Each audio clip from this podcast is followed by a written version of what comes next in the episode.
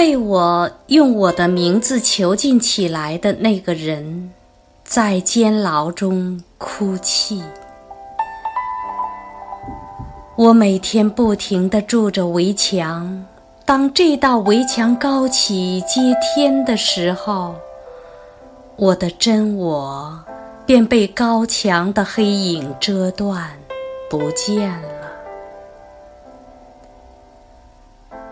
我以这道高墙自豪，我用沙土把它抹严，唯恐在这名字上还留着一丝的夏息。